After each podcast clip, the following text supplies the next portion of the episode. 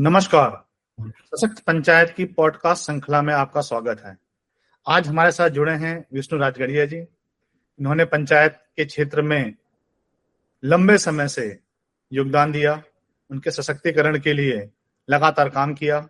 आपका कार्य क्षेत्र झारखंड, बिहार और आसपास के जुड़े हुए एरिया में रहा है। आपने पंचायत को सशक्त बनाने के लिए एक पुस्तक भी लिखी जिसका शीर्षक था पंचायत की शक्तियां, जिसके थ्रू आप लोगों को जागरूक कराना चाहते थे कि पंचायत अपनी शक्तियों को पहचाने। आपने यूनिसेफ के साथ मिलकर के भी और झारखंड सरकार के साथ मिलकर के भी महिला रिसोर्स सेंटर दो हज़ार दस में एज ए कोऑर्डिनेटर काम किया और उससे भी आपको पंचायत की जमीनी स्थितियों का पता चला, जहां काफी लंबे समय से कोई इलेक्शन नहीं हुआ था। आपने खुद पहला इलेक्शन विटनेस किया। सो सबसे पहले तो आपके इस कार्य के लिए साधुवाद जी, धन्यवाद। स्वागत है आपका पुनः जी। तो मेरा पहला सवाल आपसे ये है कि जो सेवेंटी थर्ड अमेंडमेंट है उसमें उनतीस विषयों की पावर को डिवॉल्व करना था पंचायत को। पावर का मतलब यहाँ पे था planning, budgeting, implementation and accounting. ये पावर किस हद तक पंचायत को डिवॉल्व हो चुकी है जिन भी राज्यों में आपने आपने काम किया है वहां पर? जी अमित जी, धन्यवाद। जो सेवेंटी थर्ड अमेंडमेंट जो हुआ ये भारत के लिए एक बहुत ही बड़ा क्रांतिकारी कदम था, क्योंकि इसके पहले भी पंचायतें थी लेकिन जो पंचायतें थी उनको कोई संवैधानिक अधिकार नहीं मिला हुआ था, संवैधानिक उसका स्वरूप नहीं था। सेवेंटी थर्ड अमेंडमेंट ने गांव गांव की सरकार का एक अच्छा स्वरूप उत्पन्न किया और बड़ी संख्या में गाँव में जो सरकारें हैं, गाँव में सरकार का बनना, गाँव के लोगों को अपना अधिकार मिलना और उनका जो सशक्तिकरण, और खास करके उसकी जो सबसे खूबसूरत बात यह है कि महिलाओं का जो आरक्षण है, तो महिलाओं को इतनी बड़ी संख्या में आरक्षण मिलने का नतीजा ये हुआ, जैसे झारखंड में जिस समय में जो पहला चुनाव हुआ था दो हज़ार दस में, दो हज़ार दस के पहले तो चुनाव हो ही नहीं रहे थे झारखंड बिहार में।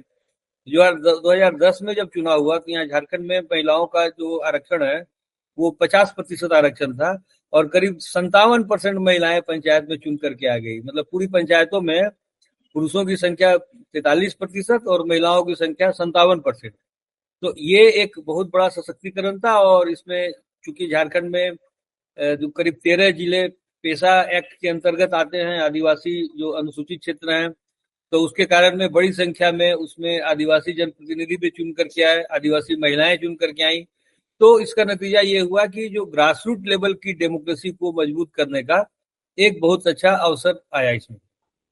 आपका जो सवाल है कि जो फंड, फंक्शंस एंड फंक्शनरीज, इन तीन चीजों का जो डिवोल्यूशन करना था पंचायतों को, ये किस हद तक हुआ, तो अगर हम झारखंड की हम बात करें और बहुत सारे राज्यों का हम लोगों ने कंपैरेटिव एनालिसिस भी किया था कि अलग अलग राज्यों में किस तरह से कितना पंचायतों को अधिकार मिला है और उसका स्वरूप क्या है।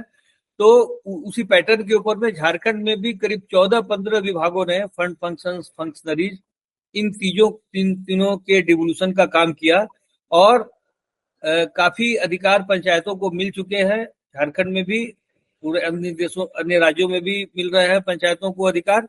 इसमें मुझे लगता है कि बेसिक जो चीज है ना वो मिसिंग हो रही है। बेसिक चीज ये है कि अधिकार का मतलब क्या है और फंड, फंक्शन, फंक्शनरीज, उसके ऊपर में आप किस तरह का कंट्रोल चाहते हैं, किस तरह की कितनी चीजों का कंट्रोल चाहते हैं।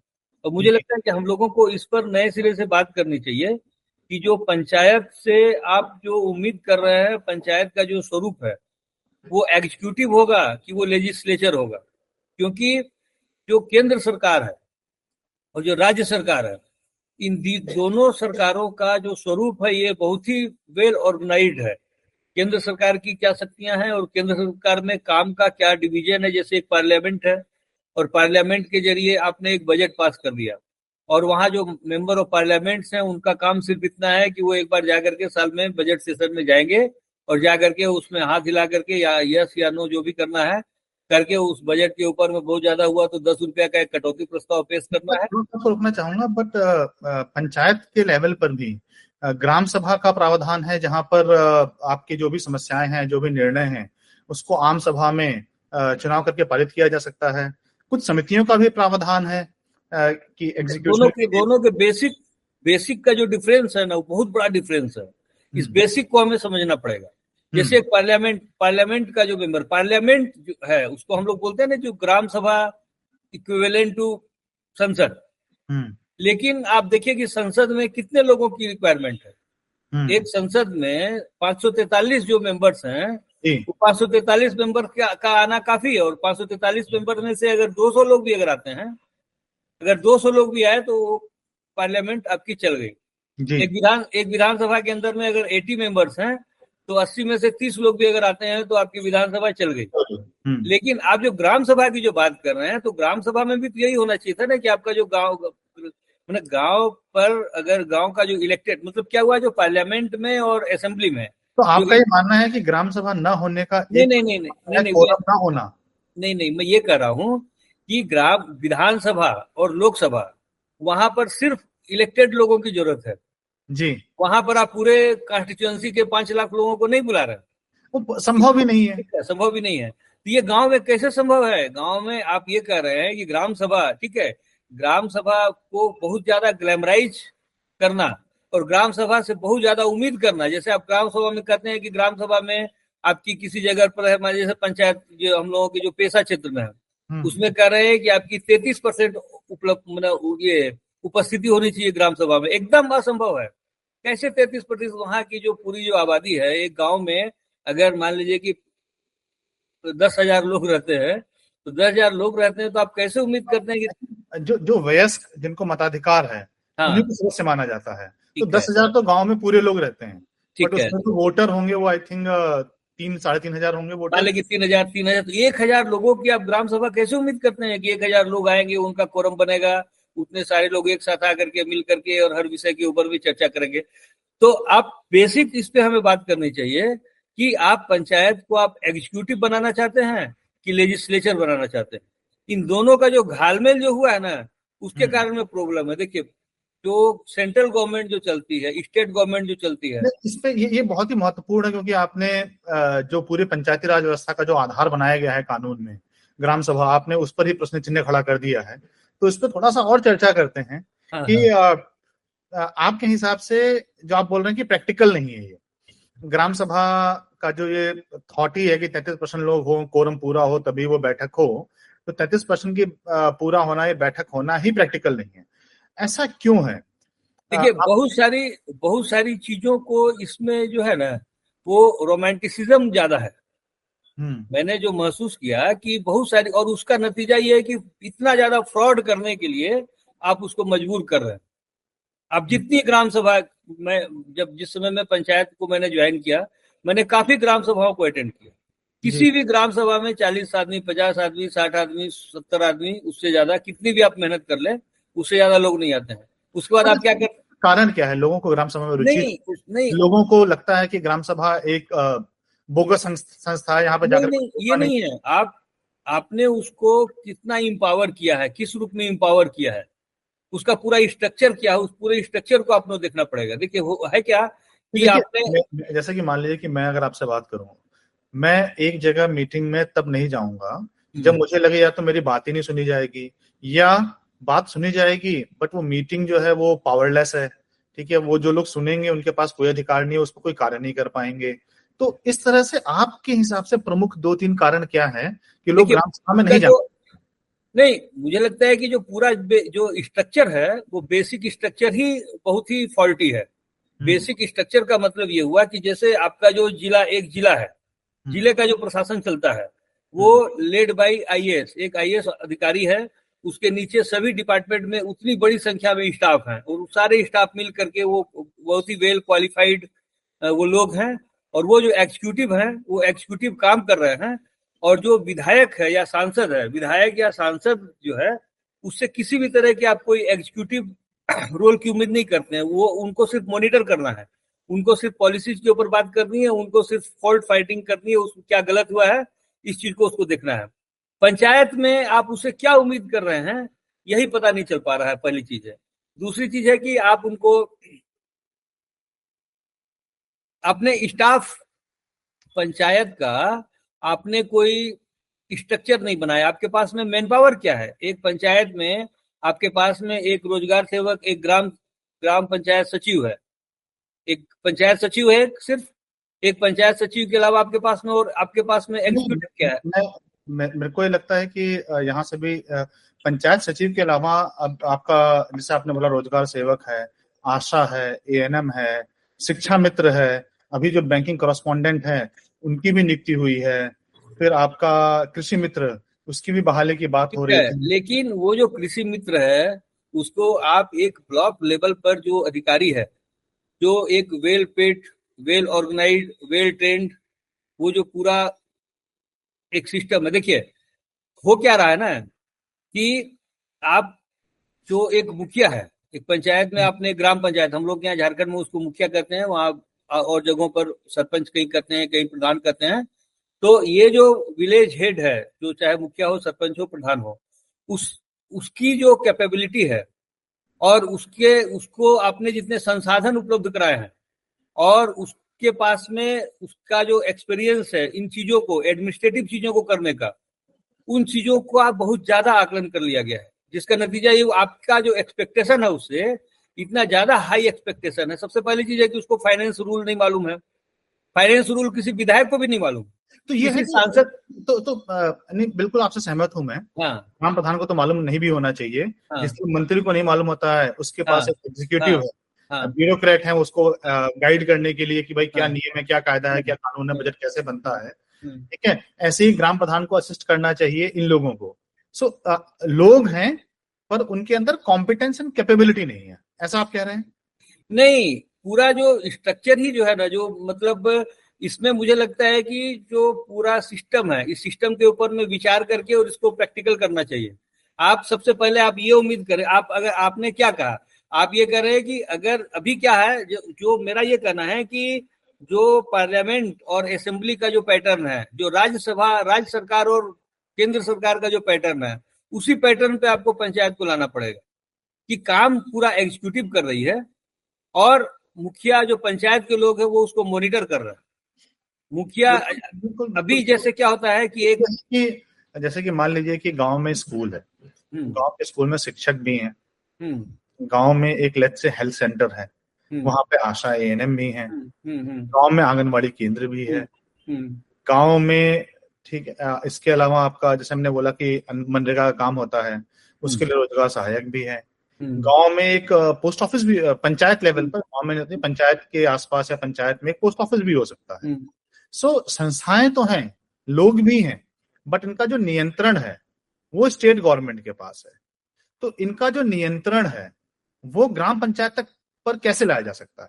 संभव नहीं है, वो प्रैक्टिकल नहीं है, एकदम प्रैक्टिकल नहीं है। अगर आप ये कहते हैं जैसे अभी यहाँ पर झारखंड में स्कूलों में कर दिया गया कि स्कूल का जो हेडमास्टर है उसको अगर छुट्टी लेनी पड़ेगी तो वो मुखिया से लेगा, कैसे लेगा? वो संभव ही नहीं है। मुखिया का कोई ऑफिस नहीं है, मुखिया एक पॉलिटिकल पोस्ट है, उसको पचास तरह की रैली में जाना है, कहीं वो कहीं रैली करने जा रहा है, कहीं धरना देने जा रहा है, कहीं जुलूस करने जा रहा है।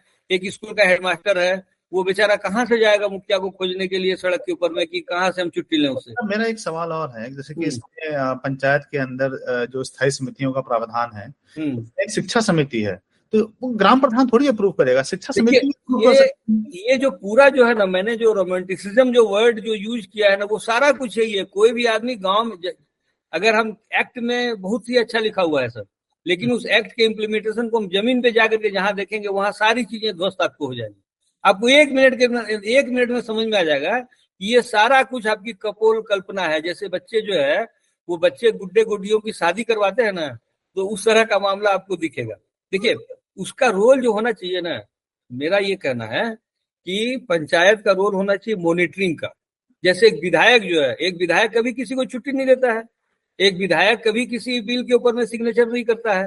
तो जिस तरह से विधायक का काम क्या है, विधायक का डर ये है लोगों को कि विधायक किसी भी, अगर मान ले कि कहीं कोई पुल बन रहा है, तो पुल बनने में अगर कोई गड़बड़ी हो रही है तो उसको ये डर है कि विधायक आकर के हमारी बात को विधानसभा में उठा देगा, इसके खिलाफ लिख देगा, हमारा एक्शन हो जाएगा।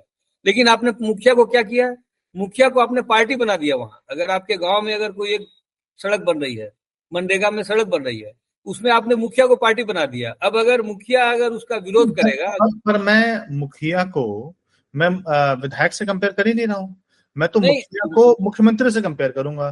तो अगर आपको यही एनालॉजी देनी है तो आप मुखिया और मुख्यमंत्री, मुख्यमंत्री का भी जो काम है, मुख्यमंत्री का भी काम मॉनिटरिंग करना है। मुख्यमंत्री कभी किसी स्कूल के मास्टर को छुट्टी नहीं देते हैं, किसी एक वाइस चांसलर।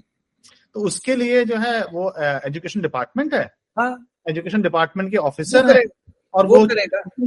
तो मैं भी यही कह रहा हूँ कि पंचायत लेवल पर मुख्यमंत्री, अभी आपने क्या किया, अभी आपने क्या किया, पंचायत लेवल पे मुख्यमंत्री की जगह हो गए प्रधान जी, उन्हें छुट्टी बिल्कुल नहीं देनी है। बिल्कुल सही बात है।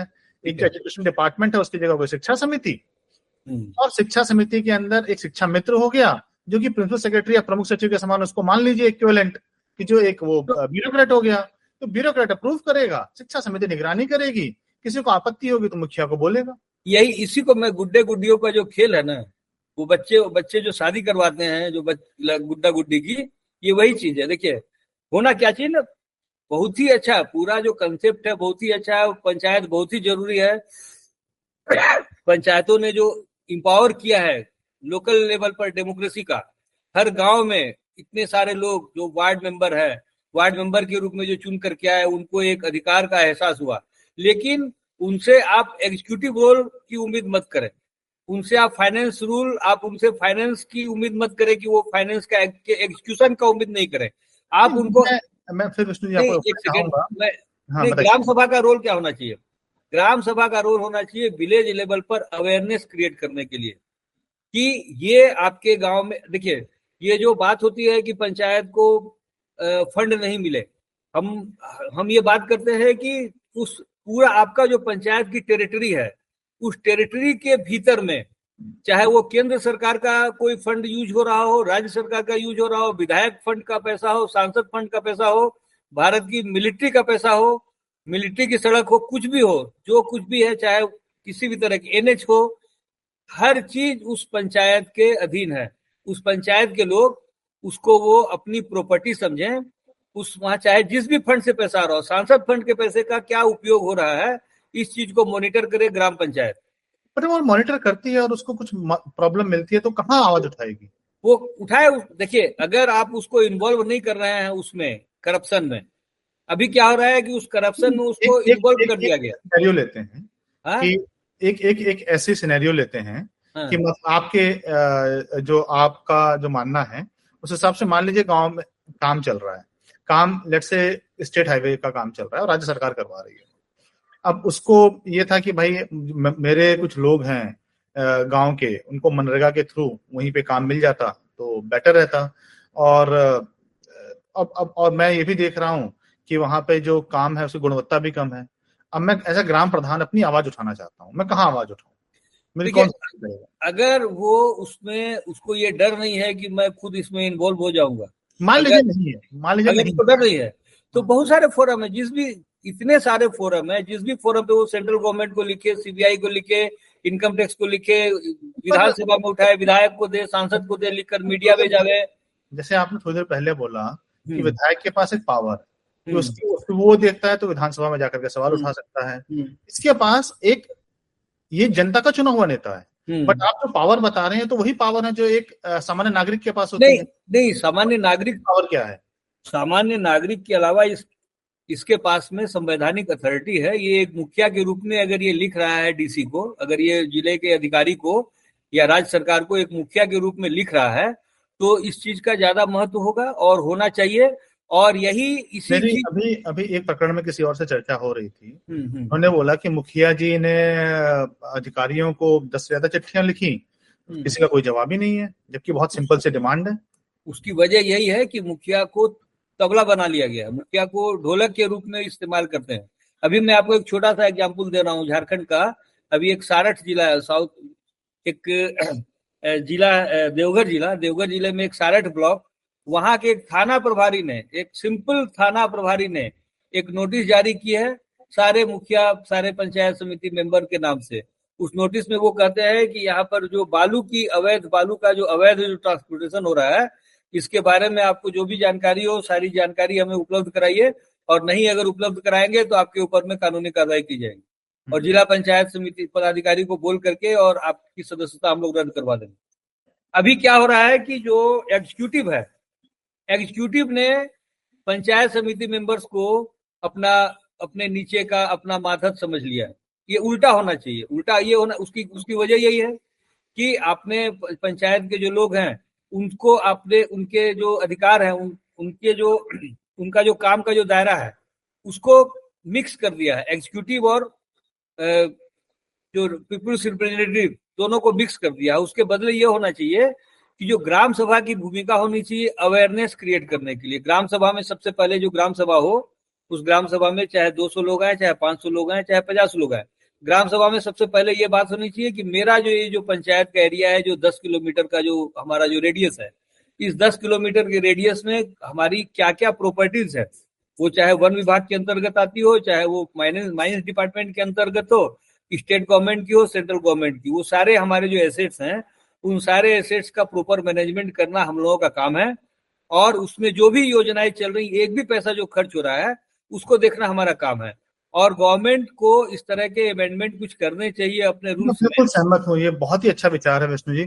मैं बस ये जानना चाहता हूं, जो मेरा मैं बार बार जाके एक सवाल पे फंस रहा हूं कि मैंने मॉनिटरिंग की, अब मैं आवाज उठा रहा हूं, मेरी आवाज नहीं सुनी जा रही नहीं। इसी के ऊपर में इसी में पार्लियामेंट जो है वो एक संवैधानिक एक संविधान संशोधन लेकर के आ गया, उसी सेवेंटी थर्ड अमेंडमेंट के साथ में उसी में एक ये चीज डाले कि जो गांव गांव पंचायत का चुना हुआ प्रतिनिधि वो किसी भी तरह की कंप्लेन करेगा, जिस भी स्तर पर करेगा, जो जिला के अधिकारी हो, राज्य के अधिकारी हो, उनके लिए वो मैंडेटरी है उसके ऊपर में फाइल क्रिएट करना, और उस फाइल के ऊपर में उसको फाइल को राज्य सरकार तक या केंद्र सरकार तक उसको पहुंचाना और उसके ऊपर में प्रॉपर इंक्वायरी करके उसको रिपोर्ट देना। ये ये मैंडेटरी होगा। जैसे आपने कहा ना कि मुखिया के बराबर है, मुख्यमंत्री के, आपने कहा ना कि जो मुख्यमंत्री के बराबर है, ग्राम पंचायत का जो मुखिया है वो मुख्यमंत्री के बराबर है, आपने कहा, हम भी कह रहे हैं। तो जिस तरह से मुख्यमंत्री अगर किसी चीज के ऊपर में एक बफसीट लिख देते हैं या एक ऑर्डर कर देते हैं कि इसकी जांच होनी चाहिए, और उस फाइल को कोई फिर काट नहीं सकता। अगर मुख्यमंत्री ने अगर एक ऑर्डर कर दिया कि यहाँ पर यह सड़क बनी है या ये काम हुआ है, इसमें पुल बनाने में क्या गड़बड़ी हुई, इसकी जांच हो, उसकी जांच होती है, उसको उसको फिर कहीं धरना देने की जरूरत। आपको नहीं लगता है कि जो पावर है वो उसी के पास होती है जिसके पास फंड का कंट्रोल होता है? अगर हम मुखिया से केवल मॉनिटरिंग करवाएंगे, उसके पास कोई फंड का कंट्रोल नहीं होगा। फंड का कंट्रोल किसी के पास में नहीं है। जो मुख्यमंत्री है, मुख्यमंत्री के पास भी फंड का कंट्रोल नहीं है। फंड का पूरा पैटर्न है ये, जो देखिए जो बजट बनाते हैं, हाँ, बजट बनाना एक तरह का फंड का कंट्रोल ही है कि मेरे को ये डिसाइड करना है कि मेरे को आगामी आने वाले साल में किस काम में कितना पैसा खर्च करना है। वो जो पूरी बजटिंग होती है वो तो मुख्यमंत्री अपने मंत्रिपरिषद के साथ ही बनाता है और उसको विधानसभा में लागू करता है। तो इसलिए उसके इस तरह से मैं कहता हूँ कि इसके पास पावर है। ऐसा नहीं कि मैं कह रहा हूँ कि क्यों रुपया खर्च कर रहा है वो, बट वो पावर जो है ग्राम प्रधान के पास तो है नहीं। नहीं, मैं ये कह रहा हूँ कि ग्राम पंचायत के लिए अलग से फंड क्यों चाहिए? ग्राम पंचायत जो है वो अगर इसी इसको ऑन करे ना सेंटर, एक सेकंड, आपका ये कहना है कि उसके अकाउंट में पैसे जाए, तो मैं भी कहता हूँ कि नहीं, जरूरत है अकाउंट में पैसे नहीं। मुझे मैं कह रहा हूँ कि आप एक भी पैसा नहीं चाहिए। ग्राम पंचायत कहे कि हमें एक भी पैसा नहीं चाहिए, हमें सेंट्रल गवर्नमेंट के जितने भी फंड्स हैं, स्टेट गवर्नमेंट के जितने भी फंड्स हैं, उस फंड से मेरी पंचायत में जो भी काम हो रहा हो, डेवलपमेंट की जो भी योजनाएं हैं, कल्याण योजनाएं हैं, जैसे मेरे मेरी प... आपने एक बनाया ना कि आप आप आप हम तो बात करते हैं उनतीस विषयों की, आपने तो बोला कि सारे जो विषय हैं, चाहे वो केंद्र सरकार के हों, राज्य सरकार के हों, उनतीस विषय वो उनतीस विषय की नहीं नहीं उनतीस विषय में ही मैं उनतीस विषय की बात कर रहा हूँ। उनतीस विषय में जैसे सेंट्रल गवर्नमेंट ने एक हेल्थ का एक स्कीम बनाया, सेंट्रल गवर्नमेंट ने एक, मान लीजिए कि हमारी जो ग्राम पंचायत है, मान लीजिए मान लीजिए कि मैं एक स्कीम बोलता हूँ आपसे, आयुष्मान भारत, जो अभी सेंट्रल गवर्नमेंट ने स्कीम बनाई है हेल्थ की स्कीम। अब इसमें जो जिनका आयुष्मान कार्ड बनता है वो उन्हीं लोगों का कार्ड बनता है जिनका नाम पहले से डेटाबेस में है। आपको नहीं लगता कि ये अधिकार ग्राम प्रधान के पास होना चाहिए था कि वो लिस्ट बना करके देता? क्यों करेगा क्यों करेगा ग्राम प्रधान? यही मैं कह रहा हूँ कि ग्राम प्रधान को आप फैंटम मत बना दीजिए। ग्राम प्रधान जो है वो भी एक साधारण इंसान है, मेरे और आपके जैसा। ग्राम प्रधान से आप इतनी ज्यादा उम्मीद कर रहे हैं, वो संभव ही नहीं है। सॉरी सॉरी मैं जब भी मैं ग्राम प्रधान बोलता हूँ, मेरा मतलब ग्राम प्रधान बिल्कुल नहीं होता है। मेरा मतलब ये होता है जैसे कि उसकी जो पूरी जो कमिटीज हैं और उसके नीचे जो ग्राम सभा है सब मिला करके, क्योंकि जैसे कि आप राज्य में बोलते हैं ना कि मुख्यमंत्री का काम है, बट इसका मतलब मुख्यमंत्री नहीं होता है, इसका मतलब होता है ब्यूरोक्रेट हो गया। तो एग्जीक्यूटिव क्या करेगी? मैं ये कह रहा हूँ कि जो भी काम है ये सारा काम जैसे जिले में, जैसे राज्य में, जैसे केंद्र में ये सारा काम एग्जीक्यूटिव करती है, उसी तरह से पंचायत में भी ये सारा काम एग्जीक्यूटिव का होगा। और ग्राम पंचायत का काम है उसको मॉनिटर करना, उसको देखना। जैसे आपने आयुष्मान भारत की बात की, तो मैं अगर मान लीजिए कि मेरे पंचायत क्षेत्र में कोई एक ऐसा अस्पताल है जो पंचायत जो आयुष्मान भारत में कवर हो रहा है, उस अस्पताल में आयुष्मान भारत के अंतर्गत सही इलाज हो रहा है कि नहीं हो रहा है ये देखना ग्राम पंचायत का काम है। और उसमें किसी भी तरह की अगर कोई लापरवाही पकड़ी जाती है, कोई कुछ भी गलत होता है, उसके ऊपर में वो ग्राम पंचायत का जो मुखिया है या ग्राम पंचायत है जो जो उसकी जो चिकित्सा समिति है वो उसके ऊपर में कंप्लेन करे, उसके ऊपर में रिपोर्ट मांगे। और उस रिपोर्ट का और उस उनकी जो कंप्लेन है उस कंप्लेन का उतना ही महत्व हो जितना एक मुख्यमंत्री या प्रधानमंत्री के द्वारा जारी किए गए आदेश का होता है। अगर ये हो जाए तो बहुत ही अच्छा है। अगर ये हो जाए, अगर उसकी कंप्लेन को इतनी इज्जत मिल जाए। आप संविधान में संशोधन कर दीजिए, आप भारत के संविधान में संशोधन कर दीजिए कि अपने ग्राम पंचायत के दायरे में साफ रहे कि अगर मैंने मेरी पंचायत है ए और मैं बी पंचायत के बारे में कंप्लेन करूं तो नहीं, मैं ए पंचायत, जैसे बिहार का जो मुख्यमंत्री है वो बिहार की किसी भी योजना के बारे में कंप्लेन करेगा तो उसकी तत्काल सुनी जाएगी ना। तो जो पंचायत अपने पंचायत एरिया के अंदर उस पंचायत की जो समिति है वो एक सिस्टमेटिक तरीके से उसका कोई प्रारूप होगा, इंडिविजुअल नहीं, एक प्रारूप होगा। इस प्रारूप के अंतर्गत अगर कोई शिकायत आती है तो उस शिकायत को पूरी तरह से प्राथमिकता देना और वो उसको एक एफ आई आर की तरह से उसको दर्ज किया जाए और उसकी पूरी तरह उसको किया जाए। देखिए प्रैक्टिकल बनाना पड़ेगा। अभी आप जो है सो पंचायत के काम को हमने जो लेजिस्लेचर और एग्जीक्यूटिव दोनों को जो मिक्स कर दिया है, उसका नतीजा क्या होता है कि जैसे ही कोई पंचायत में कोई चुन करके एक मुखिया जी आए, सरपंच आए, उसके बाद में सबसे पहला काम क्या होता है, वहां का जो रोजगार सेवक है या वो है उसको एक तो कोई ऐसे काम में फंसा देता है, उसको बोलेगा कि यहाँ पर ये सड़क का है, ये फाइल है, लीजिए बना लीजिए, दस हजार रुपया आपको मिल जाएगा या नहीं मिल जाएगा। मान ले कि वो अगर ईमानदार है पूरी तरह से वो नहीं लिया, लेकिन कुछ ना कुछ ऐसी गड़बड़ी उससे वो करवा देगा कि उसके बाद में वो पांच साल तक उसको वो ब्लैकमेल करता रहेगा, उसको हरदम डराएगा कि यार तुमको तो जेल चले जाओगे। बहुत सारा हुआ, बहुत सारे पंचायतों में बहुत सारे जो इनोसेंट है, बहुत सारी महिलाओं को हमने देखा है जिनको जेल जाना पड़ा। बहुत सारे पंचायत के ऐसे जो लोग हैं बहुत ही साधारण बेचारे, उनको मालूम भी नहीं, उनको फाइनेंस रूल का एबीसी पता नहीं, और कैसे पता होगा? एक विधायक को कितना पता होता है, एक सांसद को कितना पता होता है, एक मंत्री, केंद्र सरकार के जो मंत्री है।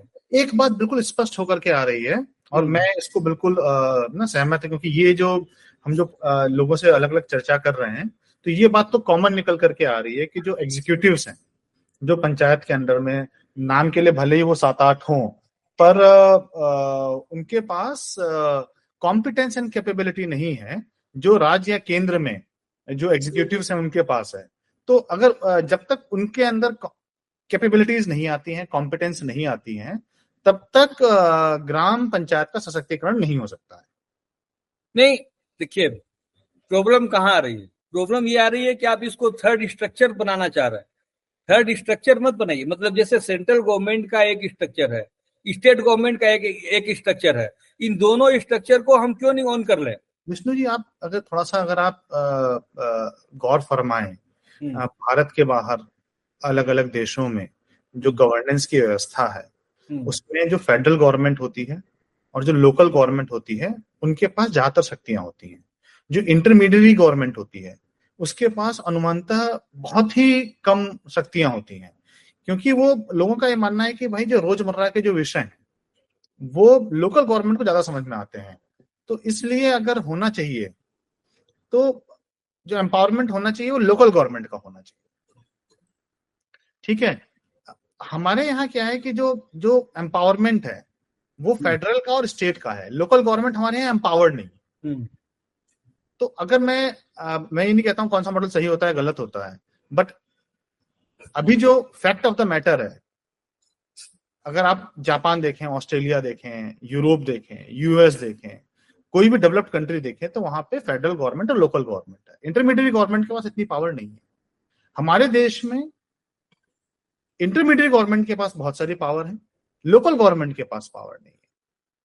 तो ये कहना कि स्टेट गवर्नमेंट काम करे और लोकल गवर्नमेंट केवल निगरानी करे, काफी हद तक मैं उससे ना सहमत नहीं हो पा रहा हूँ। ठीक है, अब मैं आपका आपके विचार समझ रहा हूँ कि उनके पास कॉम्पिटेंस एंड कैपेबिलिटी नहीं है, बट आई थिंक हम इसकी जगह कि हम उनके अंदर कॉम्पिटेंस एंड कैपेबिलिटी दें, हम ये क्यों सोच रहे हैं कि वो काम वो करें ही ना कभी जिंदगी में। नहीं, बेसिक जो चीज है ना उसको समझना पड़ेगा कि जैसे डिस्ट्रिक्ट का एडमिनिस्ट्रेशन है, एक डिस्ट्रिक्ट का एडमिनिस्ट्रेशन है, एक ब्लॉक लेवल का एडमिनिस्ट्रेशन है, है ना, विकास खंड जो ब्लॉक है, ब्लॉक और डिस्ट्रिक्ट का जो एडमिनिस्ट्रेशन है वो क्या करेगा।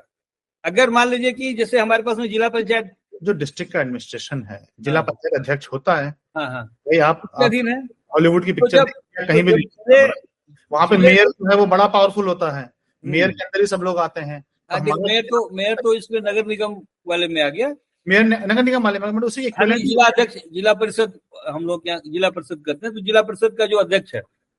तो नहीं, मेरा ये कहना है कि आपका जो जिले का जो जिले लेवल पर एक एडमिनिस्ट्रेशन है जी, तो वो जिला पंचायत के अधीन है, जिला पदाधिकारी, जिला का जो अधिकारी आईएएस है उसके अंतर्गत एक जिला का जिला जिले का एडमिनिस्ट्रेशन है। क्यों जब जब सेंट्रल गवर्नमेंट पीएम के अंदर आती है, स्टेट गवर्नमेंट सीएम के अंदर आती है, तो डिस्ट्रिक्ट डीएम के अंदर क्यों आता है? बाकी जब इलेक्टेड लोग रूल करते हैं तो जिले में एक एडमिनिस्ट्रेटर क्यों रूल करता है? नहीं, इसीलिए ना कि तब तो आप उसको अलग फिर राज्य बना दे रहे ना, मतलब आप जो है सो वो पूरे भाई एक स्टेट एक पूरी कंप्लीट यूनिट है और उस यूनिट को चला रहा है, तो मुख्यमंत्री के माध्यम से जो एग्जीक्यूटिव वहां का जो लेजिस्लेचर है वो लेजिस्लेचर उसको कंट्रोल कर रहा है। लेकिन आप जो लोकल गवर्नमेंट का एम्पावरमेंट कैसे होगा? नहीं, लोकल लोकल लोकल गवर्नमेंट ये इस तरह का कॉम्प्लिकेटेड जो स्ट्रक्चर बनाना हम लोग जो चाह रहे हैं, वो कॉम्प्लिकेटेड स्ट्रक्चर बनाने से बेहतर ये है कि आपका जो सेंट्रल गवर्नमेंट का, स्टेट गवर्नमेंट का, डिस्ट्रिक्ट का, ब्लॉक का, चारों का जो स्ट्रक्चर है उस चारों के स्ट्रक्चर को पंचायत ओन करे और कहे कि ये ओनरशिप मेरी है, ये नहीं है कि सेंट्रल गवर्नमेंट का है तो ठीक है इसको हम छोड़ देते हैं, मेरा पंचायत का इतना दस लाख रुपया या दस करोड़ रुपया है, मुझे दस करोड़ से मतलब दस करोड़ से मतलब मत रखिए आप। आप सौ करोड़ रुपया आपकी पंचायत में जितनी भी, चाहे वेलफेयर स्कीम हो, चाहे डेवलपमेंट स्कीम हो, चाहे जिस भी तरह की स्कीम हो, एनएच की सड़क बन रही हो, कुछ भी हो, मेरी पंचायत टेरिटरी के अंदर में चाहे सेंट्रल गवर्नमेंट का, स्टेट गवर्नमेंट का, किसी भी तरह की जो भी प्रॉपर्टी एसेट्स है सब हमारी है, हम सबकी मॉनिटरिंग करेंगे, सारी चीजें कैसे पीपुल सेंट्रिक हो, ये पंचायत का रोल होगा। और जिस दिन ये आप उसको आपने उसको इम्पावर, असली इम्पावरमेंट ये है कि वो उसके ऊपर बात कर, उसको ये डर नहीं लगे कि हमने तो उस फाइल के ऊपर में साइन कर दिया था, जो सड़क बनने वाली फाइल है उसमें हम ही तो साइन किया कल, हम ही ने तो। अब आपने कह रहे हैं कि जो स्कूल में जो प्रिंसिपल जो है और जो टीचर्स हैं उसकी अटेंडेंस, वो अटेंडेंस आ करके वो मुखिया के यहाँ साइन करवा के ले चला गया, तो जब साइन करवा करके ले गया वो रहा था पंद्रह दिन और साइन करवा के लिया तीस दिन का, आप भी जो है सो कर दिए साइन बहुत सारे वजहों से, तब तो आप कैसे उसके विरोध में आप बोलेंगे? लेकिन आप वहां पर इन्वॉल्व ही नहीं है, वहां पर सिग्नेचर कर बताइए कि अगर गांव में मेरे स्कूल में टीचर नहीं आ रहा है, मैं मुखिया हूँ, लोग मेरे पास ही कंप्लेन करेंगे। जो शिक्षा समिति जो मैंने बनाई है, गठित की है, मैं उसी को बोलूंगा कि देखो उसको लुक आफ्टर करो, क्या मैटर है। शिक्षा समिति जाकर के देखती है स्कूल में, मालूम करती है टीचर नहीं आ रहा है, गांव छोटी सी यूनिट होती है, इतनी बात छुपी तो रहेगी नहीं, अगर नहीं आ रहा है तो नहीं आ रहा है। शिक्षा समिति के बच्चे उस स्कूल में जा रहे होंगे, शिक्षा समिति कहती है कि अब मैं कैसे बाध्य करूं इस टीचर को स्कूल में आने के लिए, कैसे बाध्य करूं? बस तो वो कहेगा कि वो शिक्षा समिति के ग्राम प्रधान जी से बोलेगी चिट्ठी लिखिए आप ब्लॉक एजुकेशन ऑफिसर को, डिस्ट्रिक्ट एजुकेशन ऑफिसर को, और शिकायत करिए कि भैया कि जो शिक्षक है वो स्कूल नहीं आ रहा है। अब वो चिट्ठी लिखे जा रहे हैं लिखे जा रहे हैं नहीं, तो इसी के लिए मैंने कहा ना कि अमेंडमेंट कर पार्लियामेंट आप एक संसद में, एक संविधान में एक संशोधन करवा दीजिए और उसमें ये करवाइए, ये होना चाहिए संविधान में संशोधन कि ग्राम पंचायत का, चूंकि जो मुखिया है, मुखिया की जो ताकत है वो मुख्यमंत्री के बराबर है, तो जिस तरह से मुख्यमंत्री का आदेश जो है वो आदेश होता है, वो कोई रिक्वेस्ट या शिकायत नहीं होती है, तो ग्राम पंचायत भी जो है वो कोई शिकायत नहीं करेगी, वो सीधे आदेश देगी मुख्यमंत्री, सीधे पंचायत का जो मुखिया है वो आदेश निकालेगा कि हमें जो प्राप्त सूचना प्राप्त हुई है कि वो पिछले पंद्रह दिन से ये गायब है और अक्सर गायब रहते हैं, हमें जो प्राप्त इस रिपोर्ट ग्राम शिक्षा समिति की रिपोर्ट के आलोक में इस मुख्य इस शिक्षक का तबादला किया जाता है, मुख्य मुख्यालय में भेजा जाता है। अब मुख्यालय हेड हेडक्वार्टर एटैच कर दीजिए और ये गारंटी रहे कि जैसे ही हमने अगर किसी को मुख्यालय में अटैच कर दिया, वहां से वो तत्काल किसी दूसरे शिक्षक को यहाँ अपॉइंट कर देंगे। अब वो जो जिसको अटैच किया गया है, अब उसकी सेवा को रखना है कि नहीं रखना है, ये राज्य सरकार समझे। हमने यहाँ से उनको हमने यहाँ से एक्सचेंज कर लिया। हमने कहा कि चूंकि इनकी जो सेवा है सेटिस्फैक्ट्री नहीं है, इसलिए हमें इनके बदले दूसरा शिक्षक दिया जाए और तीन दिन के अंदर में दिया जाए और तीन दिन के अंदर में दूसरा शिक्षक आ जाए।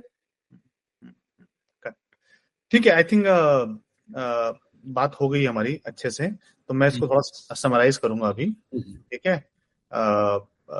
उस पे आपको कोई लास्ट टिप्पणी देनी हो तो फिर आप दे दीजिएगा। नहीं, मुझे अपनी तरफ से कुछ करने के लिए बोल रहे हैं क्या? अभी अभी मैं बोलूंगा, उसके हाँ, बाद हाँ, कोई टिप्पणी देनी हो तो आप दे दीजिएगा। हाँ, हाँ, ठीक है। विष्णु जी, बहुत ही मजा आया आपसे बातचीत करके। जो आपका पर्सपेक्टिव है वो बहुत ही डिफरेंट है, बहुत ही यूनिक है, बट बहुत ही प्रैक्टिकल भी है। व्यक्तिगत तरीके से तौर पर मुझे बहुत कुछ सीखने को मिला आज आपसे कि क्या समस्याएं हैं। आपने बताया कि कैसे हमने कुछ बहुत ज्यादा एक्सपेक्टेशन ग्राम प्रधान या ग्राम पंचायत से लगा रखी है। जिन लोगों ने ये पूरी एक्सपेक्टेशन लगाई है शायद वो कभी गाँव गए ही ना, और उन्होंने वहां पर आ, सोचा कि एक एक जादू है और वो जादू की तरह सब कुछ वहां पर काम करने लगेगा। दूसरी बात आपने जो बोली जो बहुत ही महत्वपूर्ण है कि जो एग्जीक्यूटिव्स हैं वो वहां पे हैं। आपने जो एग्जीक्यूटिव और लेजिस्लेटिव दोनों एक ही को बना दिया है, और इस तरह तो कभी भी संभव नहीं हो पाएगा। अगर राज्य में नहीं हो पाता है, केंद्र में नहीं हो पाता है, तो हम कैसे मान लेते हैं कि ग्राम पंचायत पर संभव हो पाएगा। और सबसे महत्वपूर्ण कि गाँव में जितने भी काम होते हैं, चाहे वो जो भी काम हो, चाहे वो जो भी संस्था करा रही हो, चाहे वो नेशनल हाईवे हो, स्टेट हाईवे हो, आपका ब्रिज का कंस्ट्रक्शन हो, फॉरेस्ट डिपार्टमेंट का काम हो, आपका इरिगेशन डिपार्टमेंट का काम हो, कोई भी जो काम है वो अंत में या तो किसी गांव में होगा या किसी शहरी इकाई में होगा। अगर वो वो वह भूमि गांव में आती है तो उस गांव उस भूमि में जो भी कार्य हो रहा है उसकी निगरानी ग्राम प्रधान को करनी चाहिए, उसका अवलोकन करना चाहिए। उसमें अगर कोई त्रुटि पाता है तो उसके आ, शिकायत आ, उसको करनी चाहिए, और उसकी शिकायत को मान्यता मिले इसके लिए एक संविधान में संशोधन होना चाहिए, जिससे कि आ, जो उसकी शिकायत है उसको वही लेवल मिल पाए जो कि मुख्यमंत्री को शिकायत को आ, जो मिलता है, और उस पर हो पाए। बहुत ही आ, बढ़िया सजेशन, बहुत ही आनंद आया आपसे बात करके। आ, कुछ आखिरी टिप्पणी विष्णु जी हमारे बारे में, शासन पंचायत के बारे में या इस पहल के बारे में? जी, आपकी जो पहल है बहुत ही अच्छी है। आपने सशक्त पंचायत के रूप में आपने जिस तरह से पंचायतों का एम्पावरमेंट हो इसके ऊपर में, और आपका वो एक जो ऑनलाइन पिटीशन है वो भी मैं देख रहा था और उसके मुद्दों से मैं पूरी तरह से सहमत हूँ।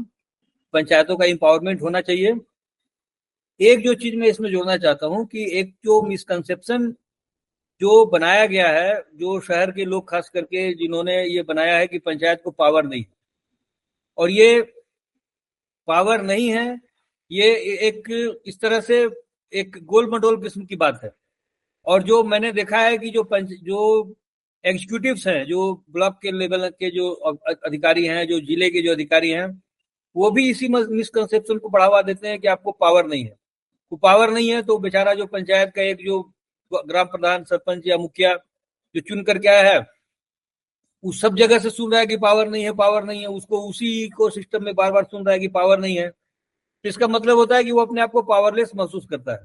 जबकि हमने यहाँ पर जब बात की, जब यहाँ पर जब हमने जब पंचायत में जब काम हमने शुरू किया, तो हमने सबसे पहले तो उनसे ये कहा कि भाई आपको संविधान ने पावर दे दी है, उनतीस विषय जो है वो आपको भारत के संविधान ने दिए हैं, इसलिए आपको ये सोचने की जरूरत ही नहीं है कि पावर है कि नहीं है। जैसे अगर मान लीजिए कि कोई बहू किसी घर में अगर कोई आती है बहू, और कोई वो उसको कोई पावर अलग से मांगने की जरूरत नहीं पड़ती है, वो जैसी आई है वैसे ही उसी दिन से वो उस घर की वो पार्ट एंड पार्सल हो गई, और वो अब वो कोई उसके अधिकार को छीन नहीं सकता है।